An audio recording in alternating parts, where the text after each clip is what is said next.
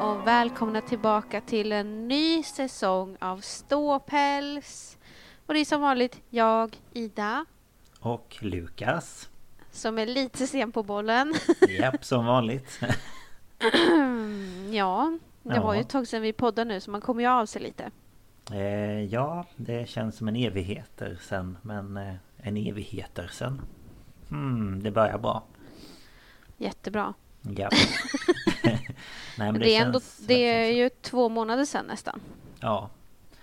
Så jul har varit och nyår har varit. Och ja, Vintern har varit, höll jag på att säga. vintern har varit. Ja, nu har ju all snö försvunnit. Ja, nästan så. Härifrån i varje fall. Ja, här, här är det kvar men det är inte vackert. Nej, det kan jag tänka mig. Det här är det mesta försvunnet, så det är skönt. Mm. Ehm, något speciellt som har hänt i ditt liv tänkte jag säga. Nej. Nej. nej, nej, Nej. Det är samma, samma. Mm.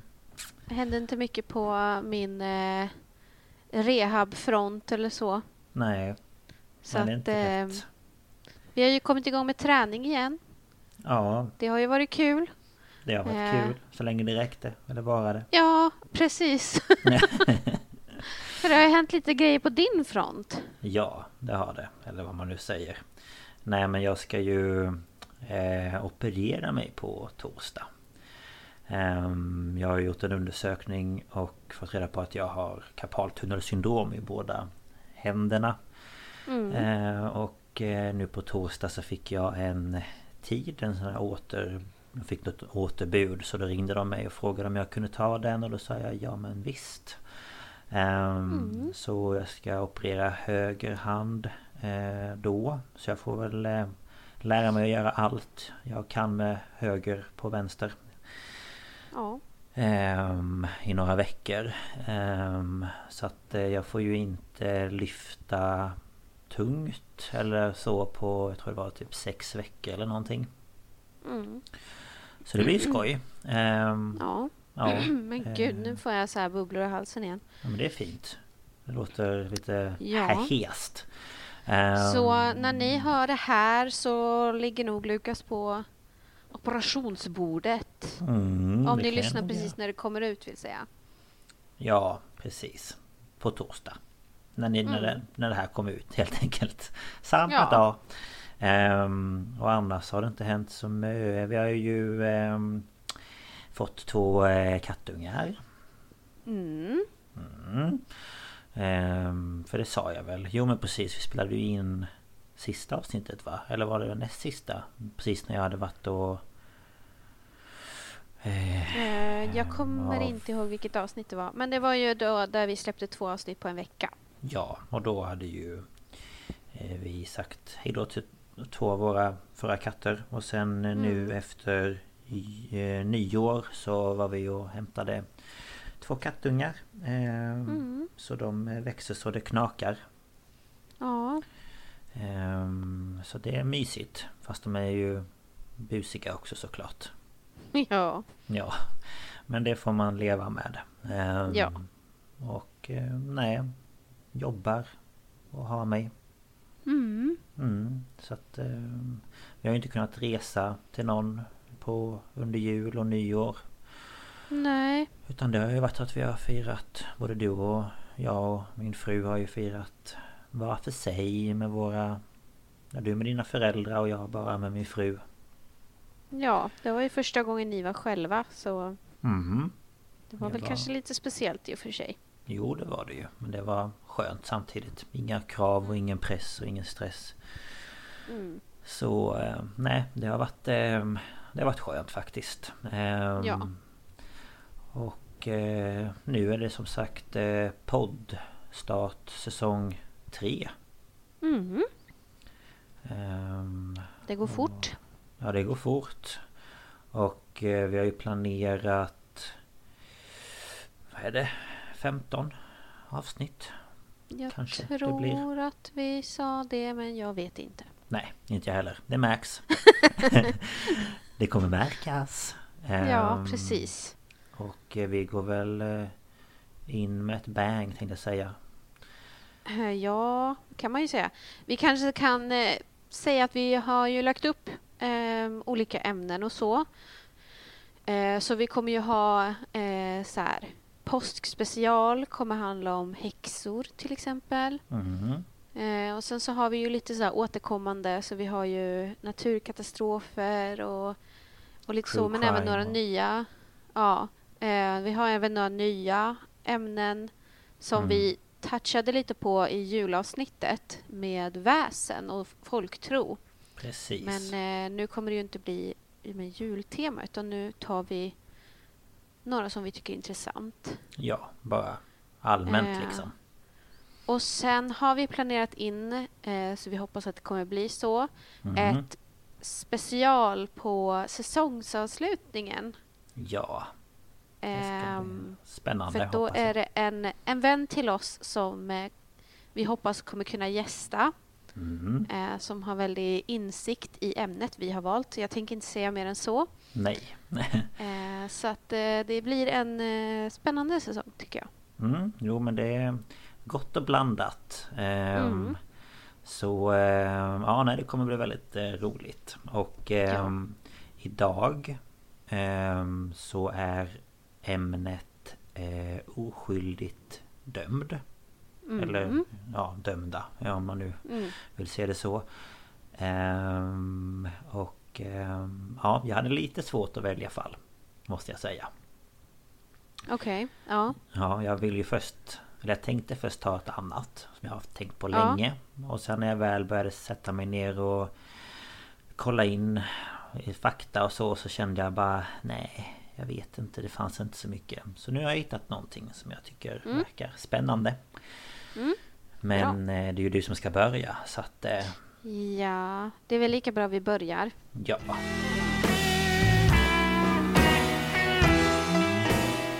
Ja, då eh, får vi se vad jag har hittat på då. Mm. Eh, jag drar mina källor på en gång. Mm. Eh, det är en eh, dokumentärserie på Netflix som heter The Innocence Files. Mm. Eh, och det handlar då om eh, en organisation som heter The Innocence Project eh, som då har samarbetat med Net- Netflix och gjort den här dokumentären. Eh, så eh, jag har också kollat på deras egna hemsida innocenceproject.org. Mhm. Och innan jag drar fallet så har jag lite kort, kort, kort, kort info om The Innocence Project. Mm.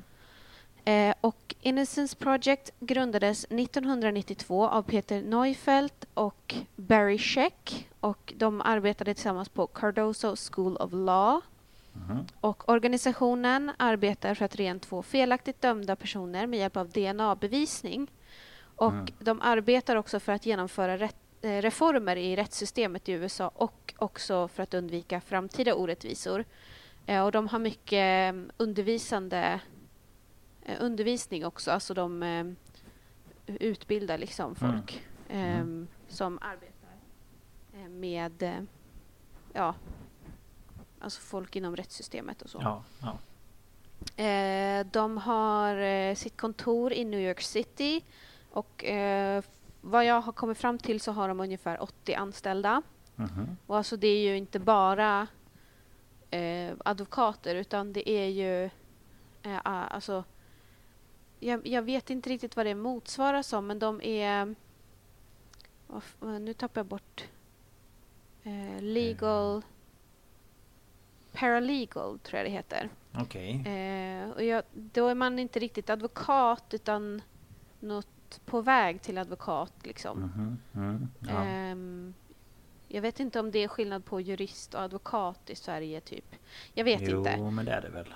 Eh, och sen är det ju alltså, administrativa tjänster, det är de Mm. som jobbar med media och allting sånt. Ja, såklart. Eh, och de har ju såklart massa eh, ambassadörer Mhm. och eh, några av dem känner man igen. Eh, och det är bland annat Chris Martin från Coldplay, Mhm. eh, Busta Rhymes, Busta eh. Whoopi Goldberg och Zoe Deschanel. Mhm. skådespelerskan. Ja. Eh, det är några av liksom, ambassadörerna då som eh, hjälper till att sprida vad organisationen håller på med. Mhm. Så det var lite kort info om dem. Mm. Spännande. Och eh, jag ska ju då ta upp eh, vad som händer i de två första avsnitten på den här dokumentärserien då, The Innocence Files. Mm. Eh, jag har såg den för... Nej, jag tycker nästan du ska göra det även fast du får höra det nu för det... Ja, jag tänkte jag ville inte se det innan eh, du skulle prata om det för att jag kände att jag Nej men ville precis. Eh, ja, vara lite ovetande. Mm. Mm. Eh, jag såg det för typ ett år sedan och la på minnet att det ska jag ta någon gång. Mm. Så eh, innan vi börjar eh, så vill vi triggervarna för att båda våra fall handlar om våld mot barn. Mm. Så klarar du inte av sånt så hörs vi nästa vecka istället. Ja, precis. Ehm, och har du också eh, svårt med trångsynta människor så kan du också eh, hoppa över i alla fall mitt fall. Okej. Säger, säger jag bara. Ja.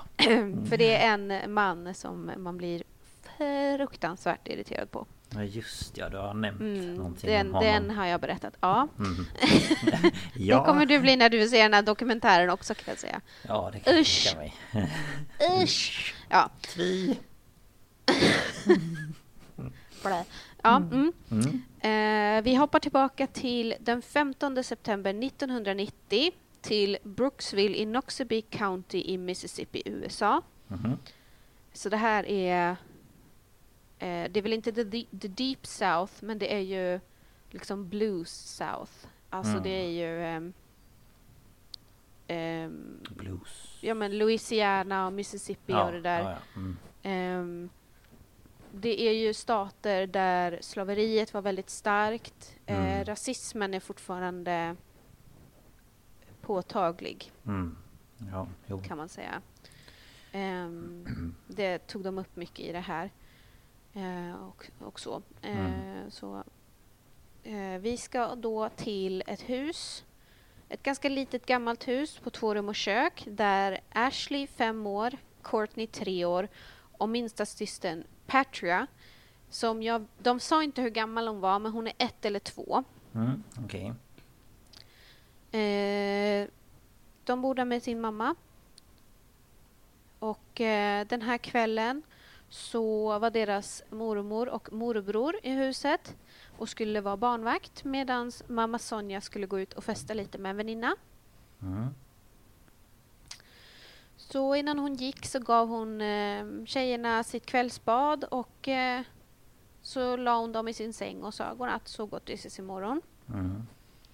Eh, och eh, hon tänkte att de skulle vara trygga där för att mormor var ju där och deras morbror skulle sova på soffan också. Okej. Så, eh, och det var precis, eh, precis utanför rummet som han skulle vara eftersom det var så litet eh, hus. Mm. Så hon tänkte, är det någonting så är han ju precis där liksom. Så, ja men det kändes bra så hon gick ut och gick ut och dansade då med sin kompis.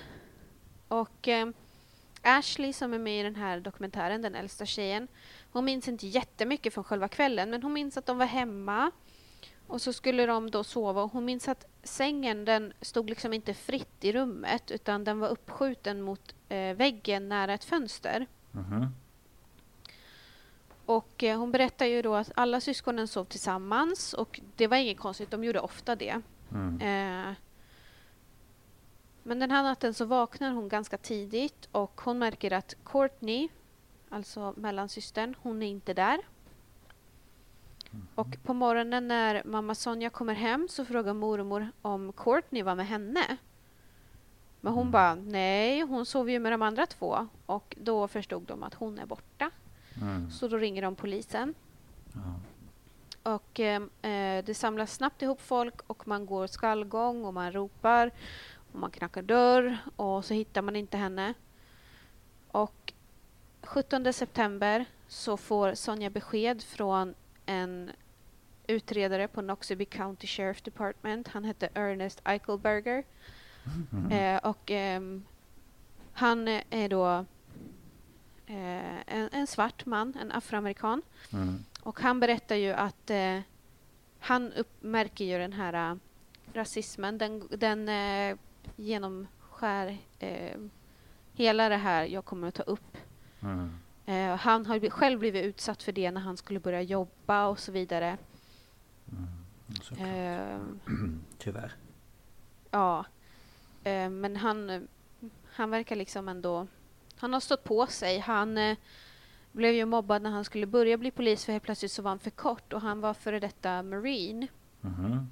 Så han bara, jag förstår inte vad ni pratar om. Nej. Så han var ju tvungen att anmäla eh, den här uh, Noxubee County Sheriff Department eh, Mm. för diskriminering för att ens få börja jobba.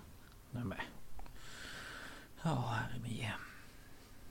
Ehm, det var bara en liten side story. Men Ja. han eh, tar då kontakt med Sonja och berättar att de har hittat Courtney flytande med ansiktet neråt i en damm bara 90 meter från hemmet. Mhm. Och eh, hon var då avliden. Mm. Så då kommer en man som heter Stephen Hain, en forensisk patolog. Och han får då jobbet att undersöka Courtney. Och han ser att hon har blivit utsatt för sexuella övergrepp. och han hittar ett bitmärke på hennes ena arm. Mhm. Så han tar då i sin tur kontakt med en Dr. Michael West, en forensisk tandläkare. Mm. Eh, och han undersöker kroppen, tog olika fotografier och så vidare som eh, bevis och undersökningsmaterial. Mm. Och eh, man tog in alla som haft tillgång till huset under de senaste 24 timmarna. Eh, och eh, man eh, undersöker dem. Har de några skador på sig? Har de ja, någonting konstigt? Eh, och man förhör såklart dem. Mm. Och till slut så har man en lista på 12 personer. och eh, eftersom man inte har hittat några som helst fingeravtryck så bestämmer Dr. West att han ska ta tandavtryck på alla. Mm. Det. Och det funkar ju precis som när man ska få eh, tandställning. Ja, precis. Det är fruktansvärt ska jag säga dig. Ja, det är inte, det är inte gott. Om man inte kan andas ur sin näsa heller så är det inte lätt. Nej, precis. Mm. Ehm, och ehm, ja, eh, han eh, börjar då jämföra de här tandavtrycken. Alltså, han gör ju som ett avtryck, sen så gör han en avgjutning på det här. Mm. Och eh, ursäkta, jag måste bara Jag har ju lärt mig det från... näsan. Jaha. Över min döda kropp. Podden. Med Mm. Anna Jinghede och Lena Ljungdahl.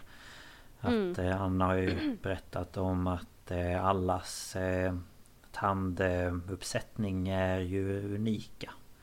Mm. Ehm, så det är ju kanske smart. Om det funkar. Jag vet inte. Men det ska det väl göra. Vi kommer till det. Ja okej. Ehm. mm, ja, han tog ju som sagt var de här ehm, avtrycken, gjorde gjutningar och så började han jämföra. Mm. Eh, och medan eh, han höll på med det så tar man då stora syster Ashley som då var sex år. Eh, och eftersom hon vaknade till där så, och kan berätta lite så blir hon polisens huvudvittne. Mm, okej. Och hon tas då in, och jag vet inte om man kallar det förhör, men de har ju samtal med henne i alla fall. Mm. Eh, och då tar man in en polis ifrån Lowndes, jag tror man uttalar det så, County. Mm. Och han hette, eh, jag tror han var Detective Bunky Williams. Och han fick göra det här för att, för det första har han bra hand med barn. Han arbetade på våldsroten med inriktning våld mot barn och hade också ett populärt barnprogram på den lokala tv-kanalen sedan 30 år tillbaka. Eh, han hade liksom barn där och så ehm, han var duktig på att rita, han fick ofta rita av brottsplatser och så vidare. Mm. Och så skulle barnen liksom, ja men han sa nu ska jag rita en känguru, vad ska han ha för skor? Och så gjorde han det och barnen tyckte det var jättekul. Ja, okej. Ja. Ehm, Så man tänkte, för hon kände ju då igen honom också och då tänkte man hon kanske blir trygg med honom och så vidare. Mm. Jo, såklart. Ehm, så man får höra en inspelning ehm, som då börjar 9.57 den 23 september. Och då sitter han då i sällskap med Eichelberger. För han får, man får inte vara ensam med ett barn. Nej, nej, såklart.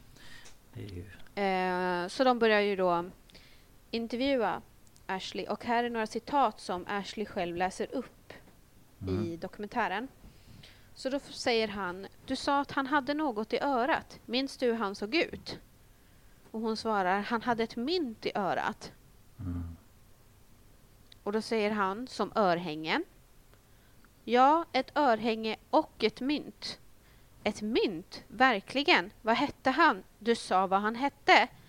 Mhm. Och då svarar hon "Tre- Trevan. Och han svarar Chevan. Kom han in och tog Courtney? Chevan. Mm. Och för mig är det lite så här. Här ringer det klockor. Alltså förhör med barn är ju... Det Ja, är ju en viss teknik. ja, du ska ju inte ställa ledande frågor. Nej. Och du måste verkligen lyssna på vad barnet säger för att Ja. Precis. börjar man diskutera för mycket så kan ju barn sväva iväg. Ja, och det här med mynt i örat. Alltså... Ja men istället för att så här, Istället ett för att- örhänge så kanske jaha, hur såg myntet ut eller? Exakt, så tänkte jag också. Ja.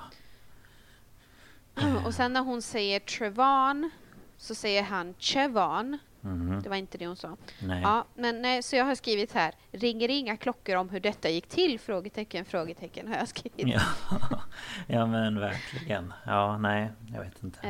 Eh, men så för, för det har vi också hört i eh, Över min döda kropp och man vet ju sedan tidigare att eh, förhör med barn är svårt. Och det Ja. var ju ett, faktiskt ett svenskt fall där man har ogiltigförklarat förhör med barn. Mm.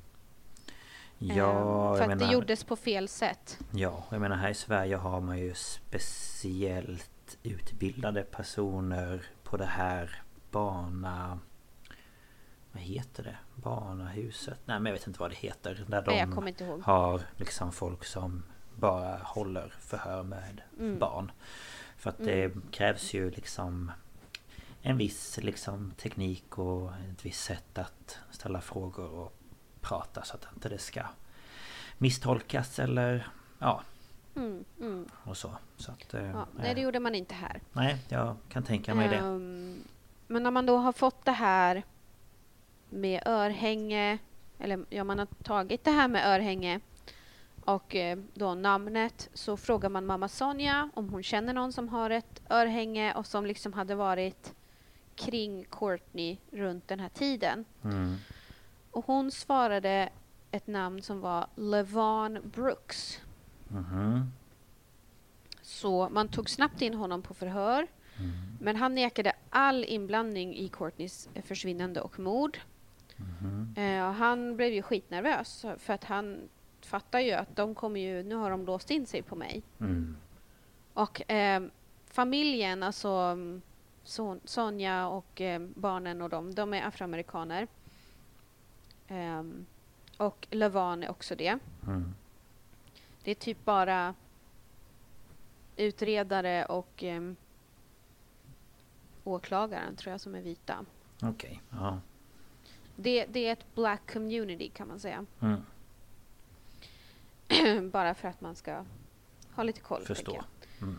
Ehm, så han blir ju nervös när polisen börjar snacka om att han har skadat ett barn och så vidare. Mm. Men han eh, förklarar ju att han jobbar på en klubb och det var på den här klubben som han hade träffat Sonja tidigare.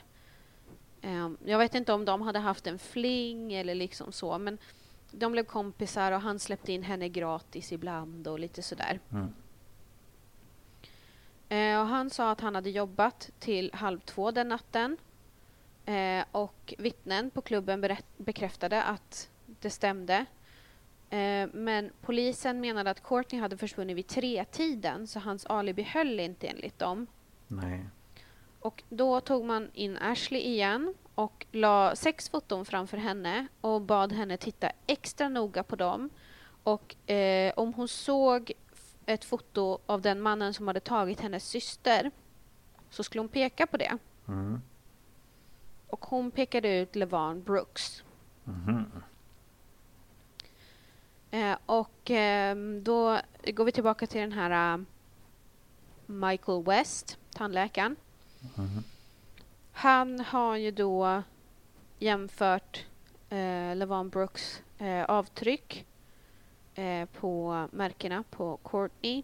Mm. Och enligt honom så är det citat a really good match. Mhm. En väldigt bra matchning. Ja, ja. Så han anhölls då misstänkt för mordet på Courtney Smith. Ja. Och eh, 13 januari 1992, 16 månader efter hennes död, så inleder, eh, inleder man rättegången och eh, först är det ju så opening statements och så vidare. Och sen två dagar senare så är det ju första dagen med vittnen. Mm.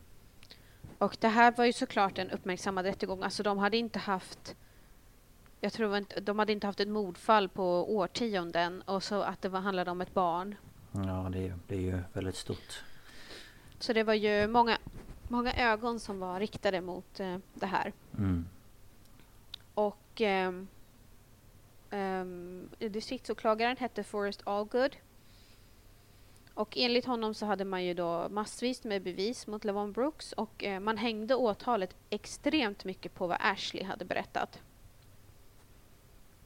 Och eh, han då har ju en, eh, något som heter eh, sakframställning. Mhm.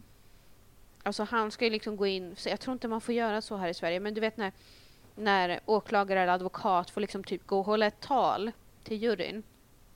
Jag tror att man har sakframställningar här i Sverige också. Ja, Det är ja, så vet inte. inledande typ. Men jag, jag tror inte att man får uttrycka sig som de gör i USA. Nej okej. Det De spelar ju finns. så mycket på känslor i USA. Mm, jo, såklart. Det får man ju inte göra här. Nej. Inte på samma Men sätt. enligt- tror jag inte. Enligt många så var han den här väldigt stark. Ehm, och då tog de lite så här citat. Eh, så då ehm, så skrev jag ner det och då sa han typ så här. Medan de sov kom en tyst ondska klädd som en man in i huset. Och så hoppar vi vidare lite. Och så Hon blev utsatt för övergrepp och sedan dränkt i en damm. Mhm. Och sen så hoppar de vidare och så står det Men mannen som, mannen som gjorde det lämnade sitt märke. Mannen som lämnade tandmärkena är Levon Brooks. Mm. Alltså det är väldigt sådär... äh, Ja men det ska bygga upp en spänning typ och... och det ska vara målande. Mm. Och tydligen så var det här så pass starkt så att människor som hade känt Levon hela hans liv började liksom tvivla på om de verkligen kände honom. Mhm. och då intervjuade de en man som blev juryordförande och hans um, Levans föräldrar hade arbetat på hans föräldrars gård. Så han hade, de hade ju känt varandra sedan de var pyttesmå. Mm. Och till och med han började då tvivla. Mhm. Och då ska tilläggas att det var en vit man. Ja. Och, um, och åklagaren var också vit. Mm. ja. Eh, och under rättegången så tar man in Ashley och eh, här gör man också någonting som jag tycker är fel. Mm. För man, och det här berättar hon själv, eh, att man tog in henne och så frågade de henne lite frågor och så sa de Kan du peka på någon du känner? På någon du känner? Mm. Ja, Och då pekar ju hon på Levan. För hon har ju sett honom hemma. Ja men såklart. Mm. För att... Och hon kände väl själv nu som vuxen att det kändes inte helt okej. Nej alltså peka på någon du känner. Ja jo. Det... Mm. Ja.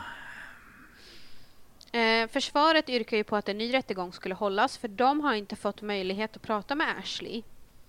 Och de menar också att en sexåring eh, kanske inte kan vara ett trovärdigt vittne. Nej. Men det här yrkandet avslogs och rättegången fortsatte som vanligt och i slutändan så fann juryn Levan skyldig. Men istället för dödsstraff så dömdes han till livstidsfängelse. Okej. Och i USA är ju livstid livstid. Ja ja du kommer ju inte ut oftast. Nej. Ehm, nu hoppar vi fram lite. Fyra månader senare, i maj 92, Mm. så försvinner treåriga Christine Jackson i Brooksville, Noxubee County. Mhm. Hennes mamma Gloria och mammans pojkvän eh, Kennedy Brewer, men han kallas för Kenny, så jag kommer säga Kenny, Mm. anmäler henne försvunnen. och eh, återigen då så dras en stor sökinsats in, eller ihop, eh, och eh, man tar hundar och eh, folk letar, men det var ganska svår terräng. Så man tog helikoptern och sökte med. Mm. Och då hittar man Christine flytande i en damm. Jaha. Och hon hade också utsatts för sexuella övergrepp och blivit strypt och man fann också bitmärken. Men han var ju i fängelse ju. Mm, precis. Ja. Man misstänkte snabbt att det var Kenny som hade gjort det för att han befann sig ensam i huset med Christine och hennes små syskon den natten hon försvann. Han var ensam med barnen fram till halv tolv när mamma Gloria kom hem från jobbet och de gick och la sig. Mm. Eh, och de märkte inte att flickan var borta förrän de vaknade halv åtta på morgonen. Okej. Kenny nekade och han var så... Han stod på sig och sa att han var så oskyldig så att han tackade också nej till en uppgörelse från åklagaren. Mhm. Det är ju sådär, om du erkänner dig skyldig så får du straffrabatt. Typ. Ja just ja. Ja. Men han var så här, nej jag har inte gjort det, jag kommer inte erkänna. Nej. Och nu tar man då in Dr. West igen som gör avtryck på Kennys tänder och man jämför dem med de 19 bitmärken som fanns på Christines kropp. Mhm. Ehm, 19. mm. Oj. Jäklar. Och eh, Kennys advokat intervjuas i dokumentären och han tyckte att Dr. West hade lite oproffsigt språk. Mhm. eh, när han eh, då lämnade sitt utlåtande om det här.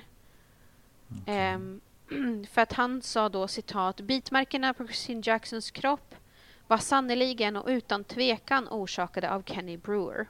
Mhm. Och han menar då att det här är lite för, eh, vad ska man säga, bold. Ja.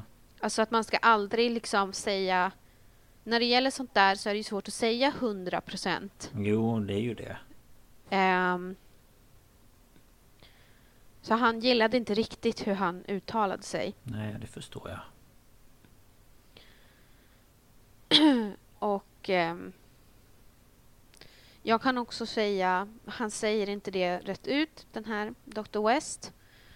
Men i hans intervjuer så sitter de typ i hans hemmakontor Mhm. och bakom honom på väggen så hänger en Big Ass sydstatsflagga. Ah.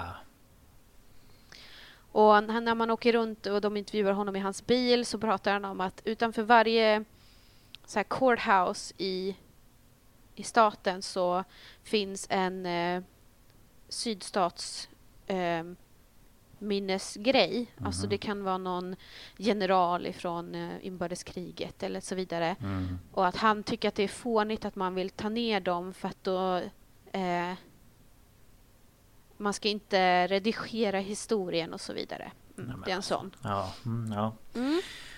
Ja. Och ehm, Dr. West har då filmat när han ja men filmat hur han eh, kom fram till det här och i video, det här fick man se, Mm.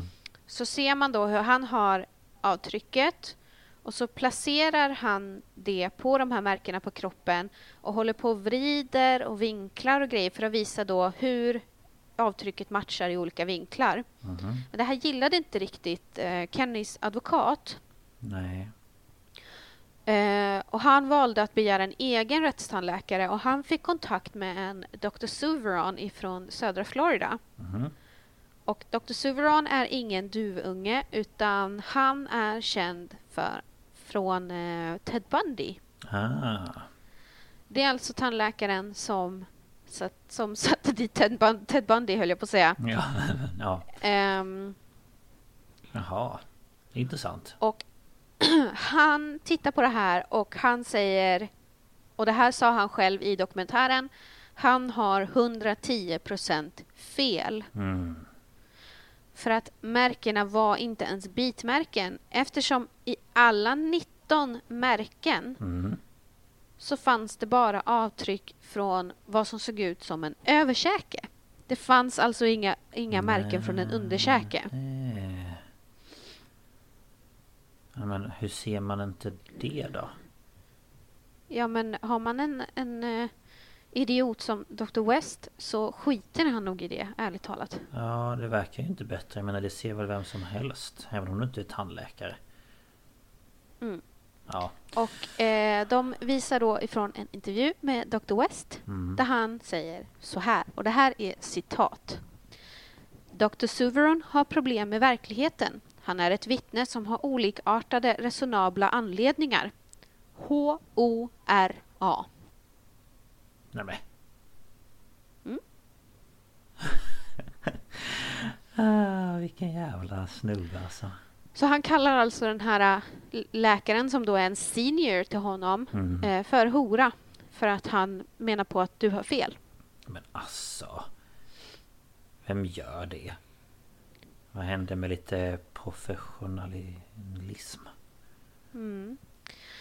Dr. Suveron berättar också att han aldrig använder ett avtryck som direkt jämförelse utan han lyfter märket precis som man gör med fingeravtryck Mhm. Mm.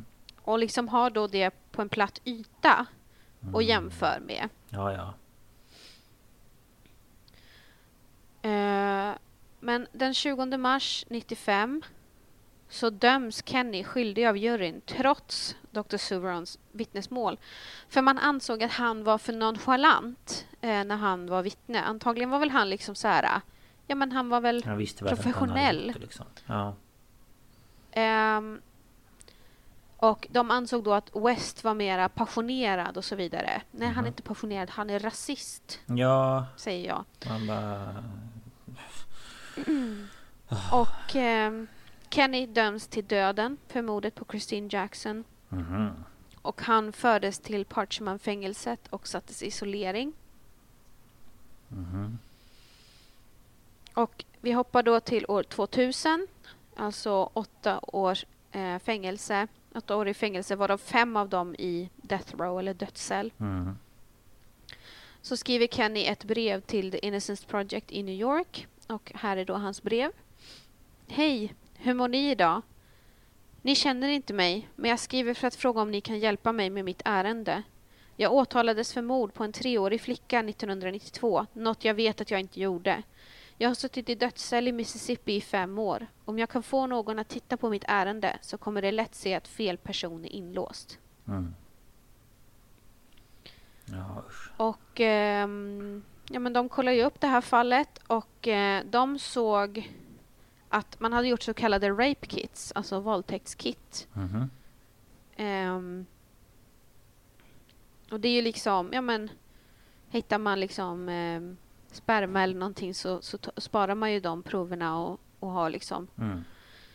Um, och man hade funnit sperma på eller i Christines kropp. Men under tiden för fallet så använde man inte DNA-bevis i Mississippi. Alltså eh, DNA kom ju ganska sent att anv- börja användas. Okej. Ja. Så det lades i förvaring. Mm. Och då bad eh, advokater på The Innocence Project att man skulle testa den här sperman. Och DNA matchade inte Kenny Brewer. Nej. Ja. Man antog då att anklagelserna mot honom skulle ogillas så att han skulle eh, få komma hem. Mhm. Men Forrest Allgood, åklagaren, ansåg inte att det friskrev honom för mordet utan bara för våldtäkten. Och han började då påstå att det fanns en till gärningsman. Alltså. För att när Christine försvann i huset så var dörren fortfarande låst Mm. och den enda, enda andra möjliga ingången i huset var ett trasigt fönster som hade varit trasigt en tid. Mm. Så han påstod då att Kenny måste ha öppnat dörren för någon som kom in och tog Christine. Jaha. Och 2004 så får The Innocence Project veta att han ska ompröva det här fallet. Okej. Men då kliver Vanessa Potkin och då Peter Neufeld, alltså en medgrundare, Mhm. in och blir Kennys advokater. Mm. Och 2005 så åker de ner till Mississippi första gången och de åker ju då till brottsplatsen och tittar på huset. Mm. Och de ser ju då det här trasiga fönstret och de fotar helt enkelt sin assistent Mike när han bara sträcker sig in genom det trasiga fönstret och liksom ner så för att visa att en vuxen man med lätthet kunde bara tagit Christine. Ja, okej. Ja. Och eftersom hon hittades i vatten Mhm. så tog man hjälp av en akvatisk forensisk entomolog Mhm. för att eh, ta reda på om det fanns något djur som kunde ha orsakat de här märkena på hennes kropp. Mm. Istället för att de skulle ju avfärda att det var bitmärken. Ja, ja. ja. Eh, och han tänkte att det kanske kunde vara kräftor. Mm. Så han eh, åkte ju till det här eh, vattnet där hon hittades och så la han ner en sån här, eh, vad heter det, tina heter det väl? En... eh, Och eh, ja, en sån här kräftbur. Jaha, ja, ja. Nu är jag med. Jag var en tina. Jag bara, du menar en docka? Jag, jag, tror att, jag tror att det heter tina. Ja, ja. Ehm, och eh, fick då upp en massa kräftor Mm. som då visade på att det fanns kräftor där. Mm. Eh, sen så la han dem i en tank med en dödfödd gris.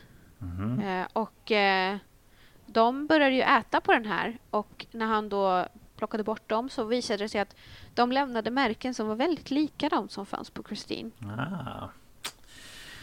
Jaså? Eh, och eh, man kollade också för man kände att det här kan ju inte vara någon engångsgrej som någon har för sig liksom. Nej. Så de kollade om det hade hänt något liknande i området. Mhm. Och då hittade man fallet Courtney Smith. Mm. Och de hör då av sig till Yvonne Brooks som suttit frihetsberövad i 16 år vid det här tillfället och frågade om han ville att de skulle kolla på hans fall. Och han bara, ja snälla, för att Mm. utan dem hade han ingen chans ekonomiskt att ompröva sin dom. Nej, såklart. Och även i hans fall hade man då gjort en sån här spårsäkringskit Mm. efter, på sexuella övergrepp. Mm. Men det här hade förvarats fel och Mhm. ehm, blivit kontaminerat så man kunde inte få något DNA-resultat på Nähä. testerna. Så man började ju då titta på ögonvittnet, Ashley, Mm. och ehm, man gick igenom hur förhören med henne gått till. Och här har vi då ytterligare citat ur förhöret. Mm. Och då frågar ju då han eh, Bunky. Han hade örhänge och något som såg ut som pengar i örat. Och då svarar hon ett mynt. Ja, ett mynt. Han hade lilaaktig skjorta. Och då svarar hon och sen tog han myntet och satte det i min systers öra. Och då frågar han, hade han något i ansiktet, en mustasch eller morrhår? Ja, han hade en halloween-sak i ansiktet. Ja, säg mig något. Du sa att han hade en halloween-sak i ansiktet. Aha. Var det en strumpa eller en halloween-sak? En strumpa. En strumpa eller han... Va? Och de menar då att han ställde ju ganska ledande frågor. Eh, ja, ganska. Han var morrhår Eh. eller mustasch. Vilken människa... Ja, alltså han... Jag vet inte vad han menar med det. Jättekonstigt. Vilken människa har Ehm. morrhår?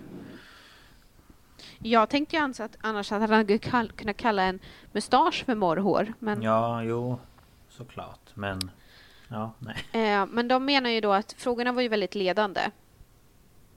Och han säger ju egentligen så. Han hade lila skjorta. Mm. Och hon hade till och med sagt vid olika tillfällen att han hade tagit Courtney och hoppat ut genom fönstret och flytt i ett flygplan. Mhm. Så jag menar, hon hittar ju på ganska mycket. Och sen är det ju att barn vill ju gärna säga det de tror att man vill höra. Ja, precis. Det är ju det också. Så de eh, gillade ju inte riktigt det här. Nej. Eh, så för att komma vidare så började man titta igenom listor med tidigare misstänkta. Mhm. Och det var ett namn som stack ut och det var Justin Albert Johnson. Eh, och hans eh, blodprov hade tagits. Och han hade också redan fällts för olaga intrång och en våldtäkt vid samma tid som Courtney mördades. Och kort därefter så greps han eh, för att han hade brutit sig in i ett hus och försökt våldta en person. eh, han hade varit misstänkt i båda morden men släpptes på grund av att tandavtrycket inte matchade. Okej. Så man börjar ju eh, ja, Mm. ehm, kolla hur kan vi testa det här. Mm. Då kommer vi till 2007. Då har Kenny suttit frihetsberövad i 14 år och han har fått ett omprövningsdatum satt. Eh, så då skickar då ehm, hans advokater alla bevis som finns eh, för omtestning för att få fräscha resultat. Mm. Och då visar det sig att sperman i det här våldtäktskittet från Christine matchar med Justin Albert Johnson. Mm. Och i ett förhör så berättar han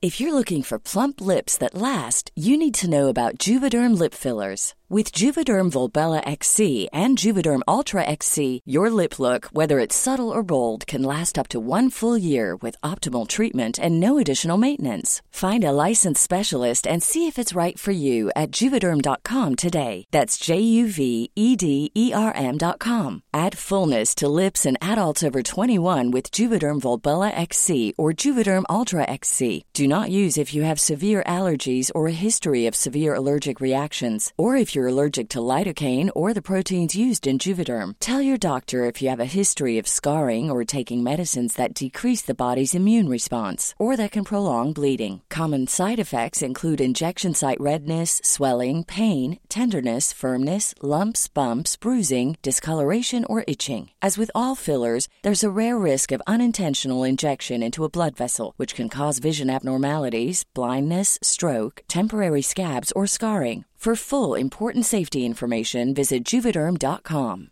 How would you like to look five years younger? In a clinical study, people that had volume added with Juvederm Voluma XC in the cheeks perceived themselves as looking five years younger at six months after treatment. Look younger, feel like you. Add volume for lift and contour in the cheeks with Juvederm Voluma XC. Reverse signs of aging by adding volume to smooth laugh lines with Juvederm Volure XC. For important safety information and to find a licensed specialist, visit juvederm.com. That's J U V E D E R M.com. Not for people with severe allergic reactions, allergies to lidocaine, or the proteins used in Juvederm. Common side effects include injection site redness, swelling, pain, tenderness, firmness, lumps, bumps, bruising, discoloration, or itching. There's a risk of unintentional injection into a blood vessel, which can cause vision abnormalities, blindness, stroke, temporary scabs, or scarring. Talk to a licensed specialist to find out if it's right for you. Han gick fram till huset, tittade in och såg Kenny ligga och sova. Och han påstår att demoner i hans huvud sa åt honom att skada den lilla flickan. Och han berättade då att han tog henne och jag vill inte berätta mer. Nej, Så han har ju helt enkelt erkänt. eh, ja, det låter ju som det. Eh, och i februari 2008, alltså allting tar ju så lång tid när det handlar om det här med rättsgrejer, Jo, det gör ju det. Så går de på fallet med Levan och han hade då suttit fängslad i 15 år. Mm. Eh, de eh, frågade då den här Johnson om han visste någonting om Courtney. Mm. Och först så sa han att han inte visste någonting. Men sen så erkände han även detta. Okej.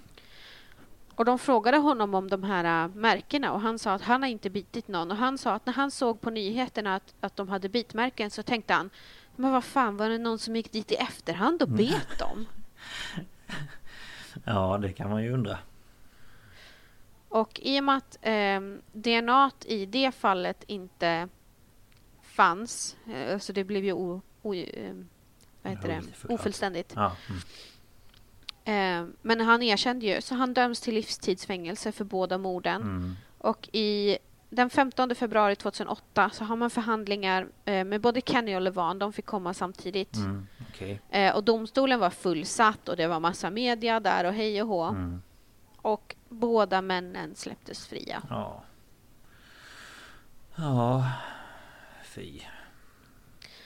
Men i januari 2018 så dog Levon Brooks i cancer. Mhm. Han blev 58 år. Oj då. Ja. Eh, och efter att Kenny släpptes ur fängelse fick han en sorgligt liten ersättning av staten Mississippi. Mhm. Alltså så här plåster på såren-grej. Mm. Ehm, och det täckte ju ingenting så han har hoppat från jobb till jobb Mm. och har det tufft. Ja, Och hans familj har startat en insamling för att hjälpa honom ekonomiskt. Mm. Och i mars förra året så dog hans mamma av en stroke. Jaha. Och eh, några dagar senare så fick han också en stroke men som tur var så överlevde han. Okej. Hans mamma hade det väldigt tufft när han satt i fängelse. Ja, det kan jag tänka mig. Hon bad till Gud varje dag att han skulle komma ut. Mm. Eh, och hon satt ju i rättssalen när de fick veta det där och hon skrek ju Thank you God, thank you God. Mm. Ja, det Och eh, Dr West, Mm. Han menar fortfarande att han är 100% säker på att Levon Brooks bet Courtney vid något tillfälle alltså. och han vägrar tro att hans bedömning i båda fallen är felaktig. Ja, såklart. För han är en jävla... Jag tänkte säga som Lena, en jävla rövhatt. Mm. Det är... Eh, Oh ja. Nej men alltså... Att man är är liksom så... Vad ska man säga? Vad heter det? Stolt. Eller alltså att man inte ens vågar Mm. erkänna sina egna fel. Det är... Nej, han, han sitter och förlöjligar hela The Innocence Project för att de har ju då siktat in sig på typ alla fall där hans bedömningar har haft betydelse. Ja, för att du gör fel bedömningar. Vad är, Mm. vad är det du inte fattar? Nej, han är såhär, åh de är ute efter att förstöra mitt rykte och bla bla bla. Bara, ja, vad är det inte så mycket att förstöra för att ditt rykte är ändå bajs. Ja, men lite så. Men eh, ja, nej fy. Alltså jag kan bara säga att när jag tänker på sådana här fall att man liksom vet att man inte har gjort det. Men det är liksom Mm. att du får sitta i liksom 15 eller vad det nu blev kanske fler år. Och bara så här, nej men jag har inte gjort det här. Och jag vet inte hur ska jag ta mig härifrån liksom. Mm. Och så när du väl kommer ut därifrån så har du ändå inget liv för du har liksom Ja men dålig ekonomi och ingen som kanske vill Mm. anställa dig och eh, Mm. Ja, nej fy usch. Och det som är hemskt också att eh, det fängelset där Levon satt Mm. eh, det är helt sjukt för att eh, man hade då, det är ju Mississippi och sådär, de har ju såna här bomullsfält. Mm. Och det är ju sen gammalt att man använde slavar för att de skulle gå då på fälten och plocka bomull. Ja såklart. Eh, och jag vet inte när, fram till när man gjorde så, men från 70-talet så kunde företag liksom hyra, eller vad jag ska säga, fängelsets Mm. eh, fångar för att jobba på fälten. Mm. Så att det var alltså, och det var ju majoriteten afroamerikanska fångar Ja, ja. som då fick jobba på fälten och det var faktiskt tillåtet att piska dem om de inte jobbade. Nej men, Så det var ju som att de fick... nej, men var slavar igen liksom. Ja, Fy. och han var ju en av dem då. Fy Så han fan. hade det ju fruktansvärt och Kenny hade det ju inte kul att sitta i isolering heller. Nej, men jag tycker det är konstigt att den som hade var skyldig Jag kommer inte ihåg vad han hette nu bara för det. Eh, Justin Albert Johnson. Ja, att han fick livstid. Men att han där Kenny, eller ja, att han fick Mm. eh, dödsstraff. Ja, men jag tror att det också hängde med just att hon var, det skulle varit då 19 bitmärken. Att man menar att det skulle Ja, ha varit Det skulle vara liksom ytterligare... ännu värre att Ja, han hade okej. bitit henne också. Ja, ja, ja, då är jag med. Men, eh, ja nej. Ja. Nej, det är eh, fruktansvärt. Mm. Eh, och om man kollar på den här dokumenter dokumenterien. Dokument- Dokumentären. Dokumenterien? Men alltså jag kan ju bara, om du snabbt googlar Mi- Dr. Michael West. Mm. Så får du bara se hur han ser ut. Ska se, Dr. Michael... Eh, vad sa du? Eh, West. West. Bilder. Är det han som är lite ja, men kraftigare? Korpulent, ja. Ja, han, Ja, det är han som, det, det är han som kommer upp här, första bilderna. han ser ju eh, ut som en Han med glasögonen är det. vitkränkt man. Här har vi ju en bild från dokumentären där han sitter och härmar eh, The Innocence Project med sin hand och säger He lies, he cheats, he puts people in prison, he invents evidence, oh God. alltså han menar på att de säger så och att det är fånigt. Nämen. Det lägger du på. Nej men det bara kom upp så här aktivera wifi eh. Jag bara varför ska jag va? Jag har ju wifi igång. Fattar ingenting. Ja Nej. han ser verkligen eh, riktigt kränkt ut. Ja, Ja. han är äcklig rent ut sagt. Ja. Ja nej fy. Mm. Så att eh, honom kan man bli eh, irriterad på som satan när man tittar på den här eh, dokumentärserien. Mm. För han är ju med i fler Jaha. avsnitt. Okej. Ja. Eh, så att var beredd på det Mm. om eh, någon ska kolla. Mm, ja, det, ja, ja, blablabla. Jag ska kolla. Ja, blablabla. Ja, men det var ju mitt fall då. Ja, det var mycket spännande. Ingenting jag har hört Mm. tidigare. Så att... ehm, Nej, alltså jag googlade ju på de här fallen och det fanns egentligen inte jättemycket förutom på Innocence eh, Projects hemsida och den här dokumentären. mm, Så de har nog inte varit så jätteuppmärksammade liksom. nej, nej, men det är Eh, internationellt eller så. intressant att ta någonting som kanske inte är så jätteuppmärksammat heller. Mm, precis. Men tack för det. Det var bra. You're welcome. Yes. Nu är jag sugen på att höra vad du har hittat på. Ja, det ska du få höra.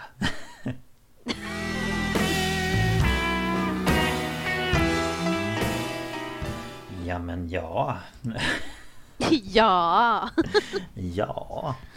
Eh, ja, jag eh, har då kommit på ett fall som jag tyckte verkade intressant. Mm. Eh, och det är med en eh, pojke som hette, får jag säga, eh, George eh, Steiny eller Stinny eh, Jr. Mhm. Och jag har då tagit eh, min fakta från Murderpedia. En blogg eh, som heter Svart Historia. En artikel som kommer från en sida som heter Post and Courier. som Courier. Kurir. Ja, vi vet inte hur man uttalar det. Nej, Courier, Courier. Ehm, och sen lite från eh, Wikipedia också. Mm. Eh, och eh, ja, jag kör väl igång. Ja. Vi ska tillbaka hela vägen till den 24 mars 1944. Oj jösses. Japp. Eh, då var eh, Betty June Binnicker 11 år. Och hennes vän Mary Emma eh, Thames 8 år ute på en cykeltur för att leta efter blommor. Och eh, de letade då efter Maypops eh, Vilket på svenska översätts till läkepassionsblomma. Mm, det är nog ingenting vi har här då. Nej utan det är bara i södra Men delarna av USA. Vad gör han? Han börjar tugga på eh, på kanten på vad heter det, kontakten på min mikrofon. Jaha. Han har legat här så himla snällt och så nu bara sträckte han sig och så sakta började tugga på den. Ja, han var hungrig. Ja, Ja. han har ju ingen mat. Nej, han har ingen mat. Ehm, ja, de följde i varje fall eh, tågrälsen som gick igenom eh, samhället. Eh, och cyklade förbi det lokala sågverket. Där nästan alla som bodde i det här samhället då arbetade i. Och inklusive deras pappor. Och samhället heter Alkolu. Alkolu? Alkolu. Ingen aning. Nej. Eh, och en bit längre fram då så ska de ha sett... Eh, och det här kommer också handla mycket om vita och svarta och rasism. Så att, eh, ja. De såg i alla fall två svarta barn. Eh, och de här flickorna var då vita. Eh, och de var George eh, Steiny Jr och hans lilla syster Amy. Mm. Och de var ute med familjens ko på bete. Familjens ko. Ja, Vad gulligt. de hade en liten kossa så de gick De, ut de hade med. inte en hund, de hade en ko. Nej. Hörni pojkar, ni sa att ni ville ha en ko, då får ni gå med den också. Ja, får du gå ut och gå med kon? ja, eh, och eh, Betty June och Mary Emma de stannade till och ska då ha frågat om eh, de här då visste vad de kunde hitta Maypops. Eh, Men varken George eller hans syster visste. Så flickorna de bestämde sig för att gå vidare. Mm. Och efter det här då Att de hade gått iväg så kan man säga att det liksom En händelse som förändrade det här samhället Och ehm, Det som hände är fortfarande ett mysterium än idag. Eh, Och jag tänkte jag skulle bara berätta lite om vem George är Ehm, Han föddes den 21 oktober 1929 I Alcolu, eller hur man nu säger Ja. Och det, som ligger då i eh, South Carolina. Ooh, Och han- Där har vi Bible Belt. Ja, så är det. Eh, och han bodde där med sin pappa George. eh, Surprise! George. Japp. Eh, och sin mamma Amy. Som också hans yngsta syster heter. Jaha. Eh, ja, och eh, sina syskon John, Charles, Catherine och Amy. Mm. Eh, George eh, pappa och George själv de arbetade vid sågverket och via jobbet så fick de ett hus som de då bodde i. Mm. Och samhället eh, de bodde i var väldigt typiskt för ett litet samhälle i södra USA vid den tiden. Mm. Och skolor och kyrkor och så var uppdelade i vita och svarta. Och på så vis så liksom Ja de, de träffades inte och umgicks på något sätt. Nej. Ehm, och om vi då går tillbaka till händelsen så eh, De här flickorna då de kom aldrig hem Den här dagen då efter att de hade varit ute och letat efter blommor eh, Och därför så anordnade man en sökinsats eh, Med flera hundra frivilliga som hjälpte till i letandet Och bland annat då George pappa Mm. Och eh, dagen efter på morgonen så hittades dera, dera, deras kroppar i ett dike eh, fyllt med lerigt vatten. Och det här var då på den afroamerikanska sidan av samhället. Mm. Ehm, och båda flickorna de hade allvarliga skador i ansikte och i huvudet. Mm. Eh, Och eh, det gjordes då en medicinsk undersökning och i den så rapporterades det att skadorna ska då ha orsakats av ett trubbigt ver- verktyg med ett runt huvud. Eh, ungefär i samma storlek som en hammare. Mm. Ehm, Men eh, undersökningen då den visade inte på något sexuellt våld mot hon Mary Emma. Eh, Men hos eh, Betty June så kunde man se att det fanns tecken på våld som till exempel eh, blåmärken då på och ja, runt underlivet. Mm.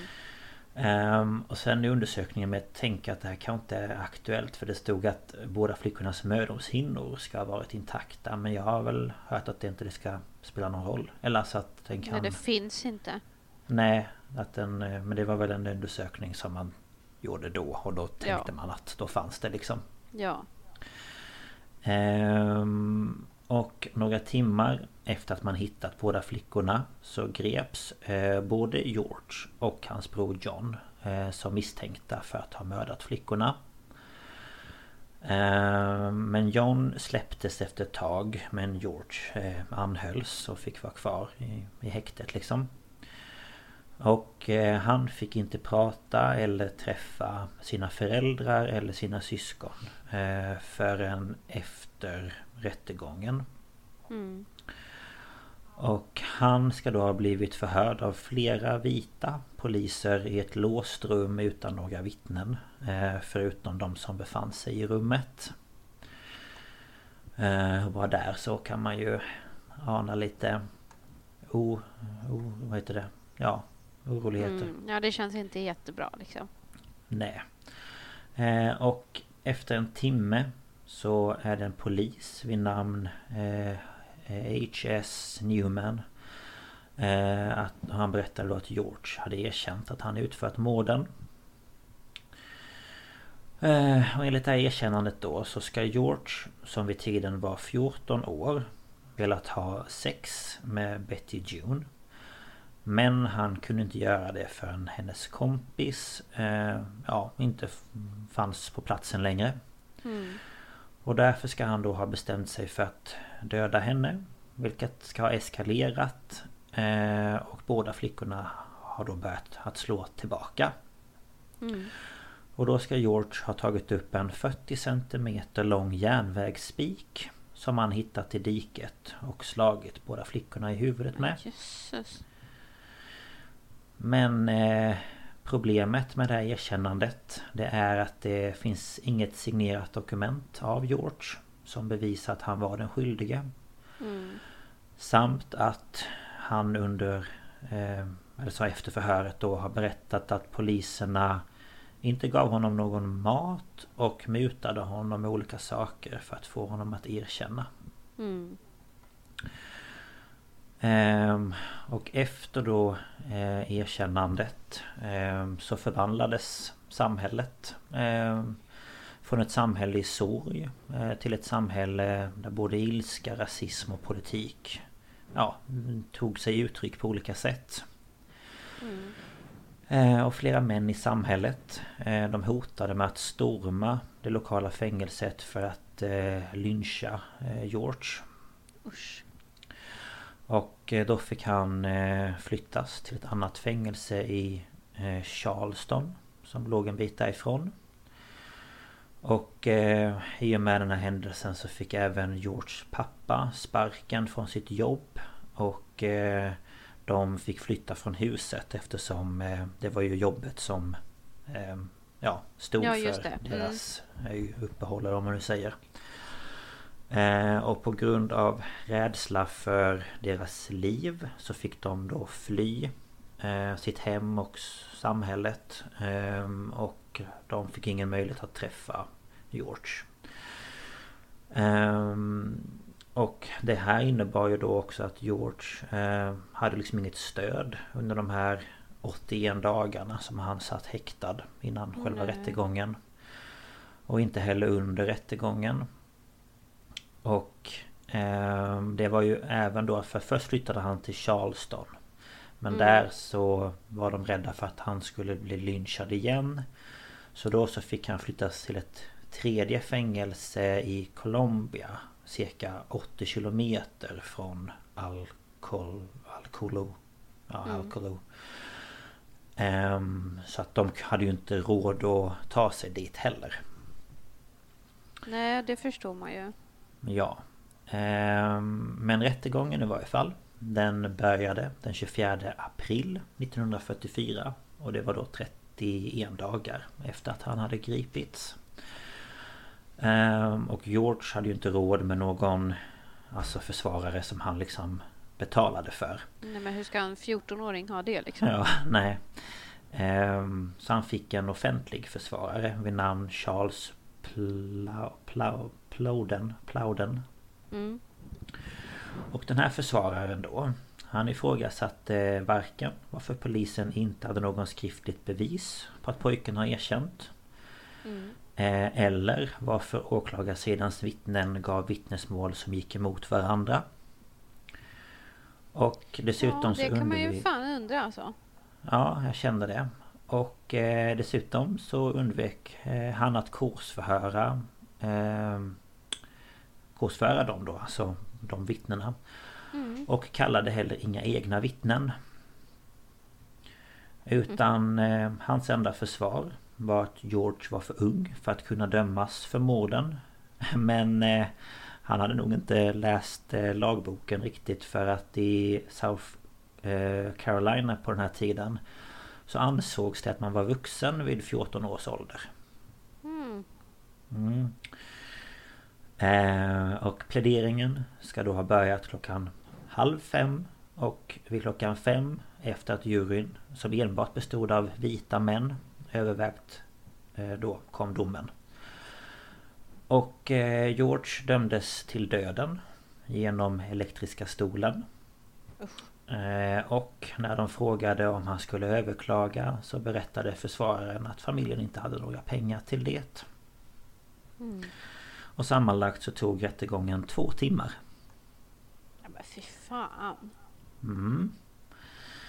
Eh, ja, och efter att domen föll och nått ut till befolkningen så började brev och telegram från hela USA komma till guvernören då i South Carolina.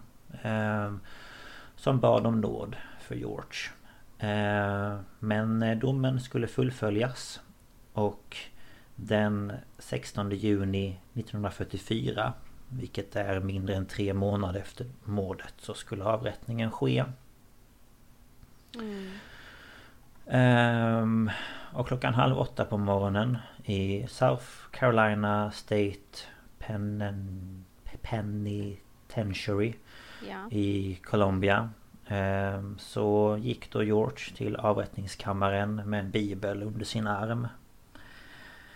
Ehm, och George eh, var liten för sin ålder. Han var cirka 152 cm lång och vägde bara 40 kilo. ja, det var inte stort eller?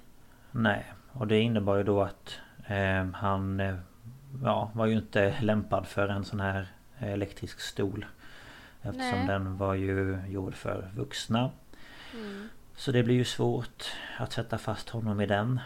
Ehm, och det gjorde ju också att den här masken som man ska ha över ansiktet den eh, var för stor och satt inte riktigt fast.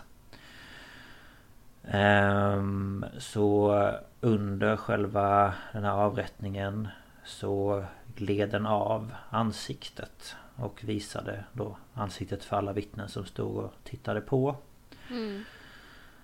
Eh, och även för att han skulle nå upp så fick han använda sin bibel för att han skulle sitta på den för att han skulle bli längre. Men vad fan. Och bara det tycker jag är ju ja, Makabert. fruktansvärt. Mm. Och eh, bara fyra minuter efter den första elstöten så var han död. Mm. Eh, och han begravdes i en omärkt grav i staden Crowley. Så det finns liksom inget namn eller någonting på På honom. Eller ja. Mm. Och dagen efter så kunde man läsa en liten, liten, liten, liten notis i den lokala tidningen som löd eh, Steiny eh, ja, 14 år och 5 månader var den yngsta personen att någonsin avrättas i ja, The Share. Mm. Ehm, och fallet har självklart, vilket jag förstår, sedan dess skapat mycket känslor.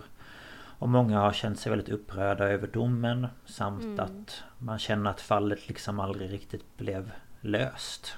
Nej. Ehm, och som det då var typiskt för vid den tiden så prövades ju George eh, bara inför en helt vit jury. Mm. Eh, Då det vid den här tiden var förbjudet för de flesta afroamerikaner i södern att rösta. Mm. Och var därför inte berättigade att tjänstgöra i någon jury. Ehm, Och det har ju folk reagerat på senare. Ja. Ehm, Så år 2004 så var det en historiker vid namn George. Ehm, Ja, F- F- Ja. Eh, som själv vuxit upp i det här samhället då. Alcolo, Alcolo, Alcolo. eh, som började rota i fallet med George. Mm. Och han hade då råkat läsa en notis om avrättningen i en lokaltidning. Och påmindes då om den orättvisa rättegången och att det var väldigt många hål i åklagarens version av berättelsen. Mm. Ehm, Så George började då arbeta ehm, Och hans arbete uppmärksammades av advokaterna Steve Mackenzie och Matt, Matt Burge Burges Burges Ja vet. Ja, men då är du nog på rätt ställe. Ja, jag, jag är någonstans där åt Det, rätt det är håll. inte så lätt alla gånger känner jag. Som eh, ni som har lyssnat på podden från början så kan ju mina uttal eh, vara liksom ett litet undantag för det rätta. Ja, ja. Ehm, Ja, jag tar ingenting för det. Ehm, och båda de här advokaterna i varje fall de är från South Carolina. Mm. Och med sig så fick de även Ray Brown och James Moon. Som även det är advokater. Och några Mm. andra personer som hjälpte till att forska och granska historiska dokument. Och de hittade då vittnen som de tog eh, hjälp av. Mm. Och då träffade de bland annat två av Georges eh, nu åttaåriga syskon. Oj, jösses. Eh, Ja. Alltså George då som avrättades. ja. Ja, eh, som båda kunde ge ett alibi för tiden för morden. Mm. Att de då hade varit med George. Mm. Eh, samt en man vid namn Wilford Hunter. Som befann sig i samma fängelse som George. Och han vittnade om att George berättat för honom att hans erkännande var framtvingat av polisen. Mm. Eh, och några som också hjälpte till i ärendet var eh, Civil Rights and Restorative Justice Project vid Northeastern University School of Law. Okej. Ehm, och de lämnade 2014 in en Amicus Curiae Curiae Alltså det är ju latin Ja, jo. Om du inte visste det eh, Vilket är någon som inte är part i ett ärende Som då hjälper en domstol genom att erbjuda information, expertis eller insikt Som kan då ha betydelse för frågorna i målet Och eh, Frierson och Pro Bono advokater Alltså eh, frivilliga, alltså ja De som Ja. känner för det Ja. eh, De sökte även De som befrielse känner för det. Ja men lite så Eh, De sökte även befrielse för George Genom Pardon and Parole Board of South Carolina Mm. Vilket inte ledde till något Nähä. eh, Och Macken- eh, ja, Mackenzie och Birch eh, Tillsammans med advokaten Ray Chandler Som företräder då Georges familj Lämnade in en begäran om en ny rättegång den 25 oktober 2013 Och då var Mackenzies liksom Ja men det han sa Varför han lämnade in det eh, Var citat. Om vi kan få saken återupptagen kan vi gå till domaren och säga Det fanns ingen anledning att döma detta barn. Det fanns inga bevis för juryn. Det fanns ingen eh, Inget så här transkript. Detta Mm. ärende måste återupptas. Detta är en orättvisa som måste rättas till. Jag är ganska optimistisk att om vi kan få de vittnen vi behöver komma fram kommer vi att lyckas i domstol. Vi har eh, förhoppningsvis ett vittne som kommer att kunna binda allt detta och säga att det i grunden var ett alibi-vittne. Mm. Det var där med George och detta inträffade inte. Mm. Ehm, och Frierson då sa i intervjuer att citat Det har funnits en person som har utsetts till att vara den skyldige som nu är avliden. Och det sägs av familjen att det fanns en dödsbäddsbekännelse. Eh, Och Frierson sa då att den här ryktade gärningsmannen kom från en välkänd eh, framstående vit familj. Mhm. Och en medlem eller medlemmar av familjen de hade tjänstgjort i den första rättegångsutredningsjuryn. Som hade då sagt eh, att George skulle åtalas.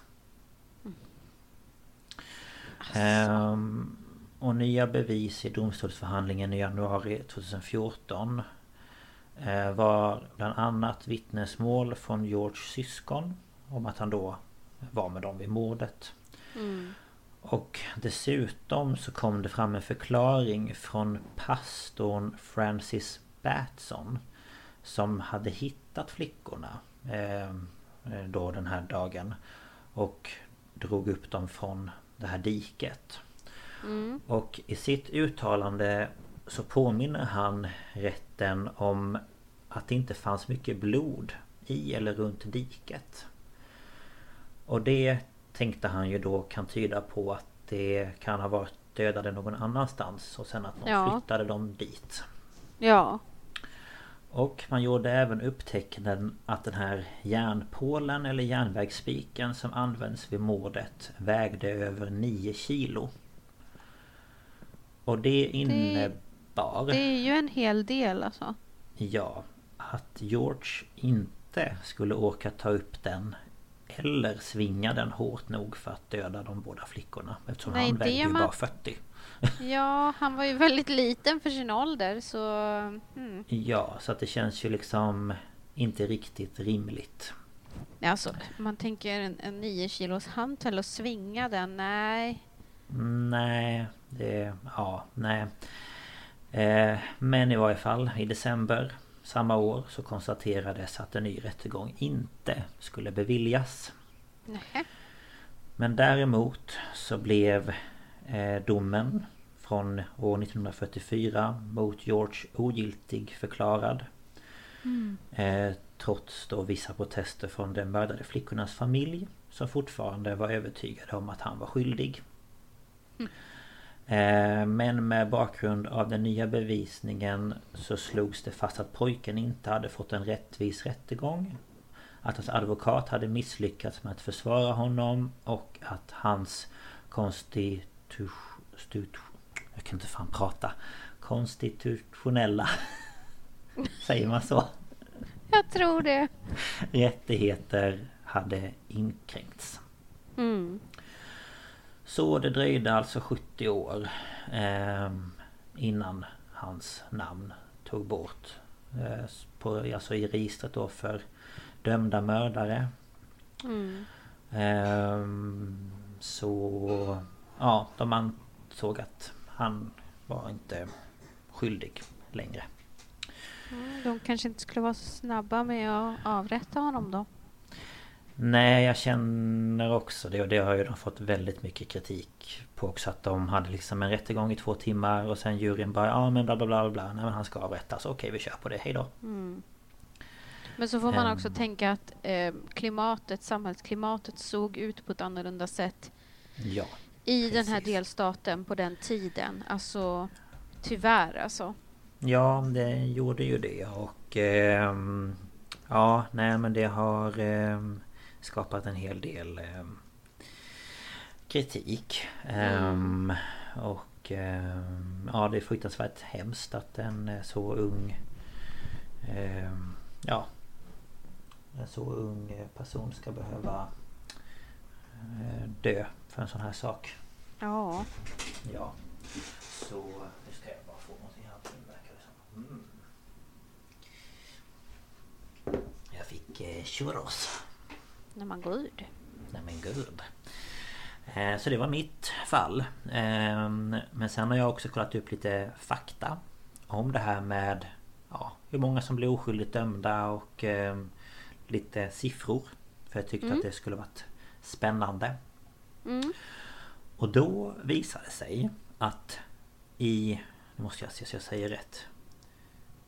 I söndags kom det ut en artikel eh, om att Sverige har eh, skapat eller startat sitt egna ehm, Ja precis ehm, Innocent Project Jaha. Så det heter Du hittar det på oskyldighetsprojektet.se Ja, de har till och med tagit namnet också. Ja Och eh, då har jag hittat lite ja, fakta från deras hemsida Mm. Och då står det så här att Oskyldighetsprojektet är en partipolitiskt obunden och ideell organisation vars vision är att värna grundläggande rättsstatliga principer genom att tillhandahålla kostnadsfri juridik eh, Nej, juridik Juridisk hjälp vid ansökan om resning i brottsmål Mm. Och bakom Oskyldighetsprojektet så står Björn Hurtig Jaha. och Sebastian Wejedal som är lektor i processrätt vid juridiska institutionen i Göteborg. Mm. Och projektet är organisa- organiserat som en så kallad Law Clinic där juriststudenter arbetar tillsammans med och under handledning av seniora jurister verksamma vid såväl advokatsbyrå som akademi. Mm. Så det tyckte jag var lite intressant. Ja men det tycker jag är bra. Ja. Eh, så de hade redan hittat något fall som de skulle börja med men nu kommer jag inte ihåg vad det var men Om man vill kan man gå in där på hemsidan och läsa mer. Mm. Och eh, sen hittade jag lite fakta om eh, USA. För jag tänker att det är ju ändå en ganska stor del kanske av de där som blir oskyldigt dömda. Ja det tror jag. Och då kom det ut en eh, artikel som publicerades i eh, 2014 skulle jag säga. Mm. Och det är en studie som är publicerad i Proceedings of National Academy of Sciences. Mhm. Och där har man kommit fram till att en av 25 dödsdömda i USA är oskyldigt dömda. Oj. Och det är alltså omkring 4% av fångarna som döms till döden då är detta väl främst avsett för. Mm. Eh, har troligen varit oskyldiga. Eh, Fy. Ja, och då har man granskat data från 7482 människor som döms till döden. Och eh, analyserna visar då att av de här så är det 1320 människor som avrättats sedan 1977 som sannolikt var oskyldiga. Mm. Så det är ju en, en hel del skulle jag säga. Det är en skrämmande siffra. Verkligen. Och sen hittade jag i en eh, liten artikel från Advokaterna tror jag sidan hette. Och då är det en eh, kvinna här i Sverige som heter Moa Lidén. Eh, som eh, faktiskt eh, gör en, eh, vad heter det, en avhandling här i Uppsala, Uppsala universitet. Och eh, hon har då gått igenom felaktigt dömda i Sverige. Eh, Mm. Och då ska vi se här. Hon har med utgångspunkt i de lägsta siffrorna i internationella studier gjort det statistiska antagandet att 0,50% av alla fällande brottsmålsdomar är felaktiga. Så av 344 353 fällande tingsrättdomar så skulle då 1722 vara felaktiga. Mm. Ehm, och ja, att det är många av dem då som inte beviljas någon resning. Ja men såklart. Och vi har ju haft några kända som eh, Stig Bergling och Kaj Linna Och någon mer som har Nej, du, beviljat. eh, inte, Stig, inte Stig Bergling väl? Ja, vad heter han då? Nej men Stig Bergling var ju spionen jag pratade om. Men vänta. Vad hette han då? Eh, ja men han någon- som bytte namn. Ja, precis. Eh, ja, precis. Ehm, ja, Ja, jag kommer nog komma på det när vi har spelat in färdigt. ja. Men det var Nej, för Stig Bergling var det ju inte. Han var ju skyldig. Ja, nej men jag kommer inte ihåg nu. Jag ska kolla om jag kan hitta det snabbt men eh, jag vet inte. Det stod på det här oskyldighetsprojektet. Så stod det så här kända eh, personer som eh, har eh, beviljats typ. Ja. Nej, Men men vad hette han då? För han bytte ju namn när han kom ut väl? Nej, Sture Bergvall menade jag. Sture Bergvall. Ja. Det var inte en Stig. Nej, nej. Det var nästan Just det, Sture. just det. Och sen Mm. Esa Teitinen och Mm. Ja, men Kajlinna är väl kanske det som flest eh, liksom Ja, att det ringer en liten klocka. ja, det tror jag. Eh, så det var lite fakta där jag hade hittat. Ja, men det är alltid intressant att höra. Ja, och jag. viktigt tänker jag. För man vill ju Det är ju oftast ett misslyckande att eh, döma någon som är oskyldig. Ja, absolut. Så mm, här i Sverige i varje fall så vill man ju helst inte det. Nej, För det krävs ju ganska mycket Ja, i efterhand Liksom skadestånd och annat. ja precis. Så det var det jag hade att erbjuda idag. Ja, men det var intressant tycker jag. Mm.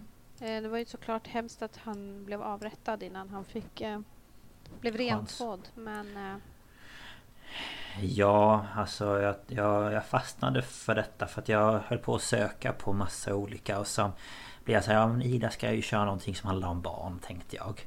mm. Och så var jag så här, men jag eh, försöker köra lite på samma linje och så hittade jag det här och så tyckte jag att det var viktigt. Det tog upp väldigt mycket olika saker som behöver lyftas liksom. Ja, Mm. Så, precis. Ja, tack för mig. Tack så mycket. Det var bra. Mm. Ja, Lite, lite mörkt avsnitt idag. Eh, men eh, ja, sånt är det. ja, sånt är det. Vill vi avslöja nu vad vi ska köra nästa vecka eller vill vi hålla det hemligt? Eh, ja, vad tycker du? Jag vet inte. Vi ja, kan men väl... vi säger. Vi kan säga. Vill du säga? Ska jag säga? Säg du. Det är naturkatastrofer. Yay! Eller Ja. ja. Ja, eller något. Ehm, så då blir det... Det hade vi ju förra säsongen också. Ja. Ja. Så det kör vi på. Det ska bli Mm. spännande. Jag som ska skriva med en hand. Ja, just det. Jag får väl lösa det på något sätt. Ja, men det fixar sig. Ja. Jag får väl... Det tror jag. Eh, vad heter det? Klippa klistra lite. Och ändra om. Men du borde ju kunna använda fingrarna. Ja, det löser jag på något sätt. Ja, det tror jag. Ja. Men eh, ja. Ska vi väl eh, tacka för oss för den här gången. Ja, jag hoppas att ni eh, är taggade på denna säsong. Eh, Mhm. För det är vi. Jag wow, jag låter så jävla taggad känner jag. Nej, men, eh, Ja, jag har typ lite lågt blodsocker just nu så jag sitter och skakar. eh, jag ska äta middag när vi är klara Ja, med det här. Så att, Ja, jag förstår. Ja, nej men jo vi är faktiskt väldigt taggade. Vi har väntat på detta länge nu. ja. Så och vi tycker det är kul att folk lyssnar och vi välkomnar alla nya och sprid gärna till vänner och bekanta och kollegor och annat Alla löst folk höll jag på att säga. ja, allt löst folk. det kan misstolkas men Ehm, ja. Som vanligt så kan ni skriva till oss på Instagram. Eh, Mm. Lukas skriver våra Instagram-namn i avsnittsbeskrivningen. Mm, Och så samma kan ni mejla oss Mm. på vad är det, paranormaltapesweden at gmail.com. mm, mhm. Så vi mottar gärna Tips. Ja. tips, eh, positiv, negativ kritik, vad som helst, tankar. Allt mellan himmel och jord. Det är bara Ja. att höra av er. Ehm, så får ni väl ha det så bra. Ja, Så eh, hörs vi igen i nästa avsnitt. det gör vi. Hej då! Ja. Hej då!